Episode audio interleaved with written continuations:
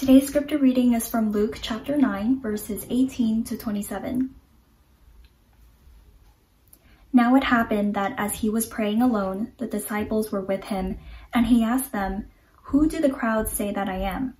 And they answered, John the Baptist, but others say Elijah, and others that one of the prophets of old has risen. Then he said to them, But who do you say that I am? And Peter answered, The Christ of God.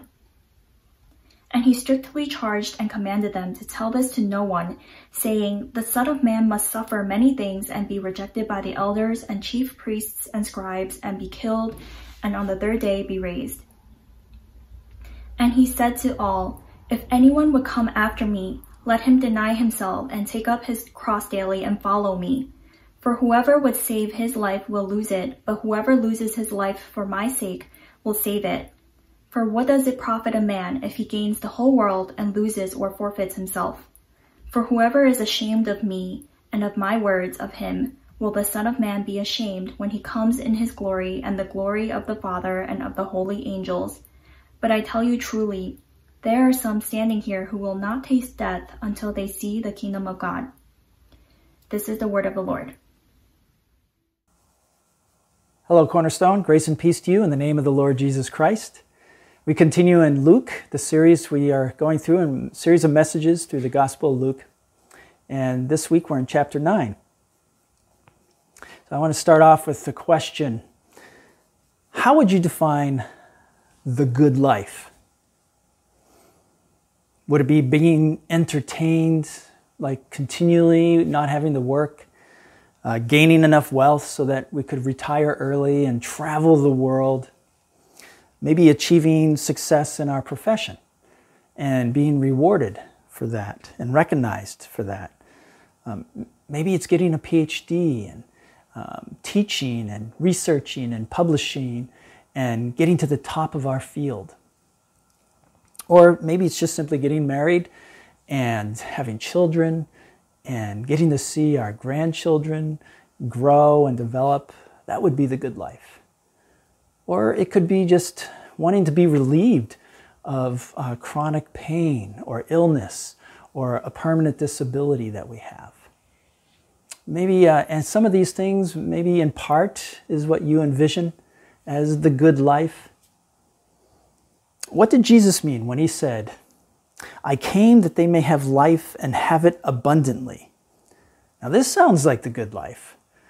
Uh, Jesus gives us insight in what the good life is that he has in mind for us who follow him here and now in our text today in Luke 9 18 through 27. Now, our text starts with Jesus asking his disciples who uh, people think he is and who do they think he, was, he is. And then he tells them what will happen to him in detail. Uh, and then after that, he transitions and he teaches them um, what is uh, required of him to have a faith as a follower of him um, that follows him like the way he lives his life. You see, there were rumors ongoing at that time period about who Jesus was, who people thought he was. And so Jesus brings this up to his disciples uh, in the beginning of our text. L- let me read uh, verse 18 again to us. Now it happened that he was preparing alone. I mean, he was praying alone. The disciples were with him, and he asked them, Who did the crowds say that I am? And they answered, John the Baptist. But others say Elijah, and others that one of the prophets of old has risen. From the Gospel of Mark, we know uh, and learn in chapter 6 that Herod, the leader, um, heard these rumors as well and that he actually believed that Jesus was John the Baptist, whom he had killed. Uh, he had executed John by cutting off his head. Uh, but he thought Jesus was John the Baptist risen from the dead. But then Jesus asked his disciples the question that was he was most concerned about in verse the next two verses. And the, he said to them, But who do you say that I am? And Peter answered, The Christ of God.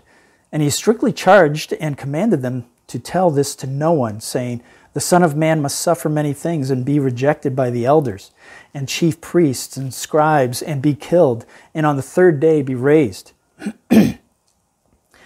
Jesus here was making a prediction of what was going to happen to him. This, this phrase, Son of Man, was a term Jesus used to refer to himself uh, as the Messiah. The, and it came from Daniel, the Old Testament book of Daniel, chapter 7, verses 13 and 14. Listen to what Daniel wrote in, in that, that, those verses. In my vision at night, I looked, and there before me was one like a son of man, coming with the clouds of heaven. He approached the Ancient of Days and was led into his presence. He was given authority, glory, and sovereign power. All peoples, nations, and men of every language worshiped him. His dominion is an everlasting dominion that will not pass away, and his kingdom is one that will never be destroyed. Jesus was unique in his use of this term, the Son of Man, uh, as referring to himself uh, as the Messiah, God's anointed one. Now, Jesus had just asked his disciples who they thought he was. And Peter replied that he was the Christ, the Messiah, so he got it right. And the disciples had witnessed the power of God working through Jesus and his miracles, his healings. And so they, they knew and believed that Jesus was the long awaited Messiah of the Jews, they believed. And then, after hearing this confession uh, from Peter, Jesus began to teach them about his suffering that was coming and he taught his disciples that four things would happen to him. He would suffer, one, that he would be rejected, that he would be killed, and then he would rise again. And this was the first time he had spoken just so plainly about these things with his disciples. And he gave detail about it, right? He goes into the details that the elders, the chief priests, and the scribes, who were the teachers of the law, would cause him suffering and they would reject him. And these were respected Jewish leaders of that day. And then he would be killed, though he didn't mention how he would be killed at this point. And then he would rise again on the third day. You know, when I read this prediction of Jesus to his disciples, I think, how dull could they be? Uh, because you fast forward to the when things are started to unravel, uh, exactly like Jesus said they would, you would think that the disciples at some point would have a memory triggered of these words that Jesus said, not only here, but in other places too, of the, what was going to happen. But it, it seems like they didn't get it. They didn't get it at this point. They didn't get it at the time things were unraveling, where Jesus was arrested and then rejected by the Sanhedrin. Uh, you would think they would be thinking, hey, this is exactly like Jesus said it would happen, but it didn't seem to happen that way. And then Jesus goes on to teach the disciples, his followers, what he requires of them or anyone who wants to come after him, he says, or follow him as Lord. And he, and he says, and he begins at verse 23 If anyone would come after me, let him deny himself and take up his cross daily and follow me. Here, Jesus describes a faith that follows him. And that is what is required of all his followers that we must follow him as he lived. And so, this first requirement that he, he spells out in this statement is self denial. The cross was an instrument of ex- execution. And if if you carried a cross beam, which was what Jesus was doing for a little while, and the other two as well, or anybody in that day and age, if you were carrying a cross, you were going to die. You had been condemned to death. You lost your life. And Jesus instructs us that we are to be likewise losers for Him. You know, self denial means giving up our personal rights, uh, to lose focus on ourself and instead focus on Jesus. But we are to lose that focus on self, to deny ourselves, In the original Greek language of the New Testament, the force of this verb follow is one that could mean, I could rephrase it saying, keep on following me. It's a present active, it's an ongoing action. And that's also emphasized right before that as, you know, take up your cross daily. Uh, so they add this word daily and then uh, use this verb tense and follow. This is an ongoing self denial. It's part of our faith that follows Jesus. To deny self does not mean to deny things. It means to give ourselves wholly to Christ and share in his shame and death. To take up a cross does not mean to carry burdens or have problems. To take up the cross means to identify with Christ in his rejection, shame, suffering, and death. Words of Warren Wiersbe. And at the very heart of the Christian gospel is the cross, uh, the symbol of suffering and sacrifice, of rejection, of humility, of pain, of hurt. Self denial for Christ's sake affects the way we live every day, it affects our choices we make, it changes how we hope for the future. For example, listen to what William Booth, who was the founder of Salvation Army, wrote to himself at the age of 20. This is a, a young man of the age of 20. I will, one, rise every morning sufficiently early and have a few minutes, not less than five, in private prayer. Two, avoid all the babbling and idle talking in which I have lately so sinfully indulged. Three, endeavor to conduct myself as a humble, meek, and zealous follower of the bleeding Lamb, and by serious conversation and warning, endeavor to lead others to think of their immortal souls. Four, Read no less than four chapters in God's Word every day. 5. Strive to live closer to God and to seek after holiness of heart and, li- and leave providential events with God. 6. Read this over every day, or at least twice a week. God help me, enable me to cultivate a spirit of self denial and to yield myself a prisoner of love to the Redeemer of the world. Again, William Booth at the age of 20. That is self denial that affects everyday choices. What choices are you making out of a faith of self denial? When we choose to avoid reading God's word daily, when we choose to not worship or pray regularly to the Lord God, then we are not following Jesus in self denial we have excuses of why we don't do this, or we're too busy, or this and that, our schedule's too packed, or whatever it is. We are not denying ourselves. We are letting our self choices that benefit ourselves to carry us forward. We are choosing to put other things, really, instead of in place of following Jesus. The second requirement Jesus taught is in verses 24 and 25. Whoever would save his life will lose it, but whoever loses his life for my sake will save it. For what does it profit a man if he gains the whole world and loses or forfeits himself? So, the second requirement to have a faith that follows Jesus is to lose everything for Jesus. Now, to yourself right now, say out loud the word loser. Okay, now I want us to all say it together, but let's use this hand symbol and put it to our forehead like this, and let's say it together again. Loser. This doesn't seem right, does it? uh, the use of the word loser, though, in this context, uh, doesn't mean that we're like trash or we're failures or scum. No, loser instead means uh, that we lost something, like we had possession of it, but we now don't have possession of it. Uh, it's not uh, that we lost something in the sense of a competition or a game. No, but it's in the sense that we don't have it anymore. It's gone. It's not ours. And Jesus taught something here that is not emphasized or understood very well today in our culture.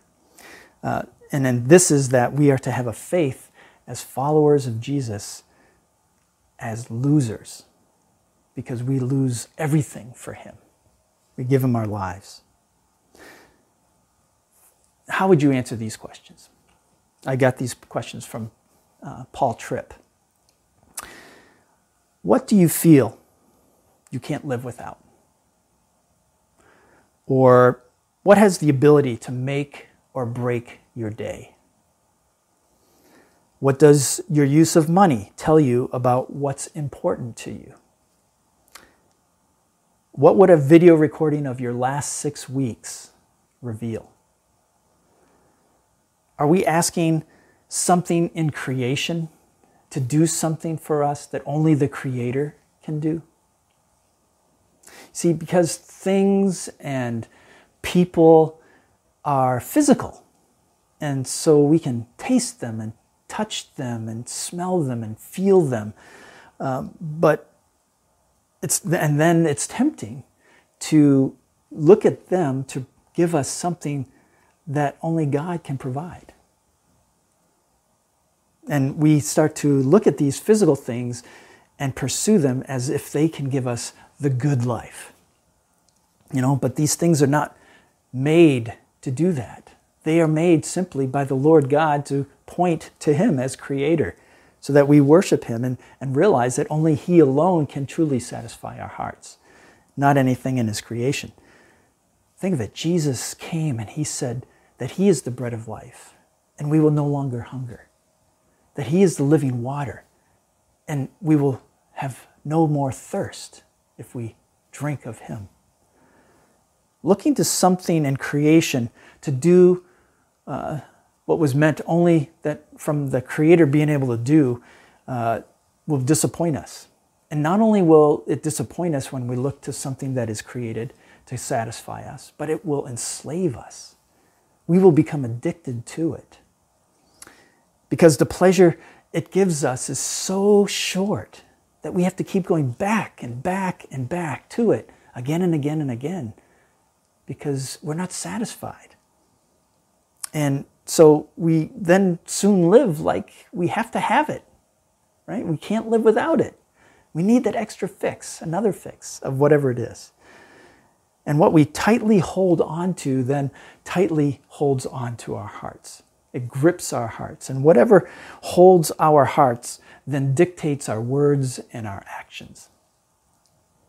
And so this brings us to the idea of this season, which is Lent, it started last Wednesday, this Lenten season in the church calendar, meaning the church, the universal church, um, is a period of time every year to pause and reflect on what things do we love too much? What things in creation or people do we crave too much or to lo- love too much? Um, we, and they have a hold on our hearts. If Jesus did not come to rescue us from our worldly pursuit of the good life, then we would lose our lives. But on the other hand, when we lose our life for Jesus, then we truly find life. We truly live. Following Jesus is death, and it's our death. Jesus died so that we may live. And now he asks us to lose our lives so that we may find life in Him. It's, it's like a, this paradox. We lose our life for Him only to find it. And it's a much better life, a real life, an abundant life that we find in Christ Jesus our Lord. And Jesus continues then to call us who follow Him to die over and over again to ourselves, to deny ourselves, because it is a way as a follower of Jesus. So, are we really ready to lose our lives for Jesus? Uh, what does this look like? Well, we don't have to go far to find out, right? We can just go back to verse 22, where Jesus predicted what was going to happen to him, what he was going to experience. And he ended up losing his life in order to pay the penalty for our sin that we deserved. Uh, he lost his life because of his love for you and me. He lost his life because we continue to sin against him, and we need forgiveness for that. He denied himself, gave up his life, and now he asks you and me who follow him to do the same, to live like he lived. He asks us to lose our lives for Him. Are we losers for Jesus? Or are we consumers instead? Uh, are always thinking as a consumer, what do I get out of this? What's in it for me? And consumers think of paying as little as possible to get as much as they can. But those of us are, who are losers for Jesus are willing to give up everything, to lose everything for Jesus because he already paid for it all. It's not ours to begin with anyway, it's his.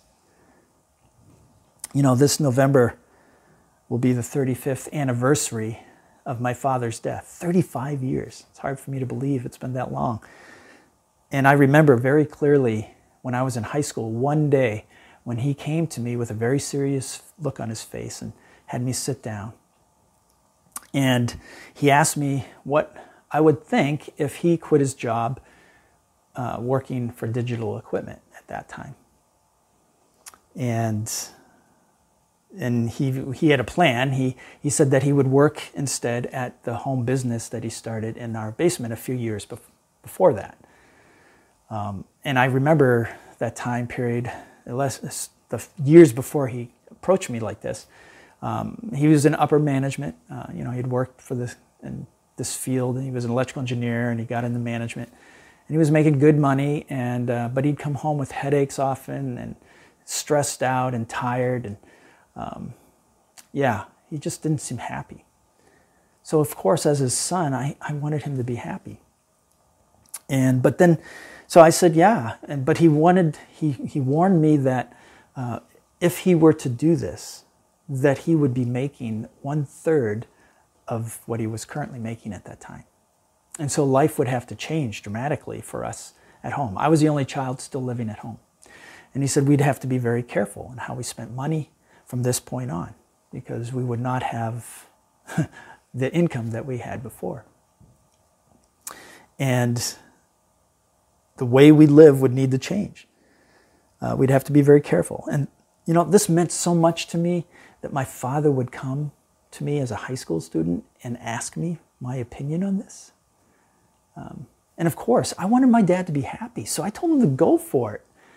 And I am so glad that he actually quit his job and did this because the next three years, uh, we get to work side by side. I, of course, was working in the family business already and uh, helping out. And so we worked side by side. We got to be closer than ever uh, the last three years of his life. Uh, he died in 1986. So this was three years before he died. And, and those years, I treasure those memories that we have together.